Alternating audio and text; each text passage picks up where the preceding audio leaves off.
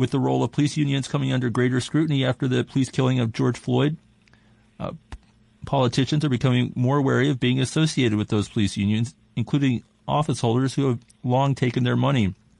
Uh, perhaps nowhere has an incumbent flipped more swiftly than in Assembly 36 in Astoria in Queens, where there's a hotly contested primary going on right now between the incumbent, Aravella Simotas, and her challenger, uh, Democratic Socialist Zohran Mamdani. Uh, Zohran uh, joins us tonight on the show. Uh, Zohran, are you there? Yes, I'm here. Thank you so much for having me, John.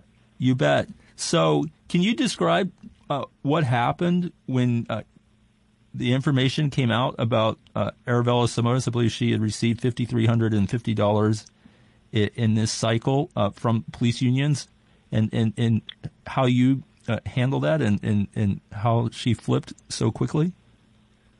Absolutely. So we had, you know, we had noticed it was prior to this this outbreak of of the, the protests across New York City, across the country. Um, in the first filing period, uh, Assemblymember Simotas had taken money from corrections unions that were in favor that were against the closing of Rikers Island, and we had noticed that at the time and had had been speaking about it. But then, in in this moment on May 29th, we had sent out a tweet which basically made clear to people, you know, why is it so difficult to cut police budgets and cash bail, change the laws to hold crooked cops accountable? And we said that the reason is the enormous political power of the police, and that a bare minimum to breaking that power, a bare minimum first step is to refuse their money. And we outlined how Assemblymember Simotas had received thousands of dollars um, from these unions. And then uh, on the next day, that was the 29th, and then on the next day, we made it very clear that these same unions who have contributed over $10,000 to her oppose all of the major reforms that are being proposed right now, specifically starting with 50A, which is frankly not even that major of a reform, but is the one that's most on people's minds.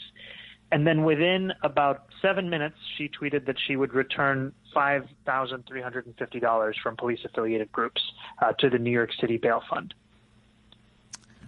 I see. And what is uh, what what do you attribute that to? I attribute that to a primary. I think that, frankly, you know, the NYPD has been brutalizing black and brown New Yorkers across the city for years, um, for far longer than my opponent has been in office, which is for 10 years. And to give back the money just from this reelection cycle speaks to a changing of calculus by my opponent in terms of deeming this money as tainted. But frankly, if you think this money is tainted in this moment, which it is, then all money you receive from these same unions are tainted because they've all been extracted from the beating of black and brown bodies across the city and across the state. Mm. And, and uh, can you describe what your uh, platform is for for uh, changing uh, how the police and their criminal justice system function here in New York? Absolutely. So, um, you know, our platform is first and foremost to reduce the power and the presence of the police. So what that means in terms of the NYPD's budget, that's primarily uh, decided upon by the New York City Council. But we've made it very clear that we as a campaign and as a movement here in Astoria are firmly in favor of defunding the police by at least $1 billion this year. In terms of what we can do with state legislation, we're in favor of repealing 50A um, we are also in favor of taking moves that would reduce police presence and interaction with people's lives. So, what that means is to decriminalize sex work, to uh, end cash bail, to ban solitary confinement, to pass elder parole, um, and and thinking about what are the more kind of imaginative ways that we can resolve this crisis of policing that we've been facing for years, for decades, frankly, and change the way in which we understand how to create safety and how to sustain it. So it seems fair to say that uh, your solution is less about trying to make the police uh, nicer, but just to shrink their presence in people's lives. Absolutely. I would say that, you know, a lot of times when any kind of institution is faced with serious critique, the answer is to try and make it into reform. You know, when uh, Black Lives Matter initially began, we saw so many calls for people saying we need we need body cameras, we need implicit bias training. But you look at Minneapolis and the Minneapolis Police Department, they were held up as a success story in implementing those kinds of reforms. And where did it get us? It still took George Floyd's life. They still murdered this man for forging a check. And it just shows that we need to fight for a solution that does not increase funding to the police under the auspices of reform. We need to fight for a solution that radically reshapes how we provide and sustain safety, and it does not require police officers to be armed and responding to everything ranging from a homeless person in the subway to someone having a mental breakdown in their home. Right, and can uh, for people who aren't familiar with you, uh, can you just say a little bit about yourself? Uh, you're a first-time candidate for office uh, out in Western Queens. Yes, absolutely. So my name is Zohran Kwame Mamdani. I'm a candidate here in Astoria, Ditmars Steinway, and Astoria Heights. And I am a foreclosure prevention housing counselor. I work with immigrant families across Queens uh, facing eviction from their longtime family homes. And I'm also a tenant here in the neighborhood. And this campaign is really built around uh, the idea and the reality of home, ensuring that every New Yorker has a place to live, which we can do by passing a homes guarantee, which would make housing into a right as opposed to something you can access through the market. And, you know, we have built this campaign around housing, around justice, and around energy.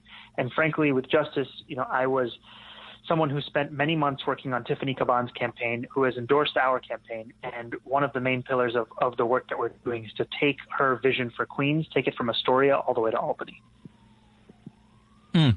And uh, uh, and you're a part of a, a larger slate of Democratic Socialists uh, running this cycle. And I mean, all of you come from non-traditional backgrounds for for a candidate.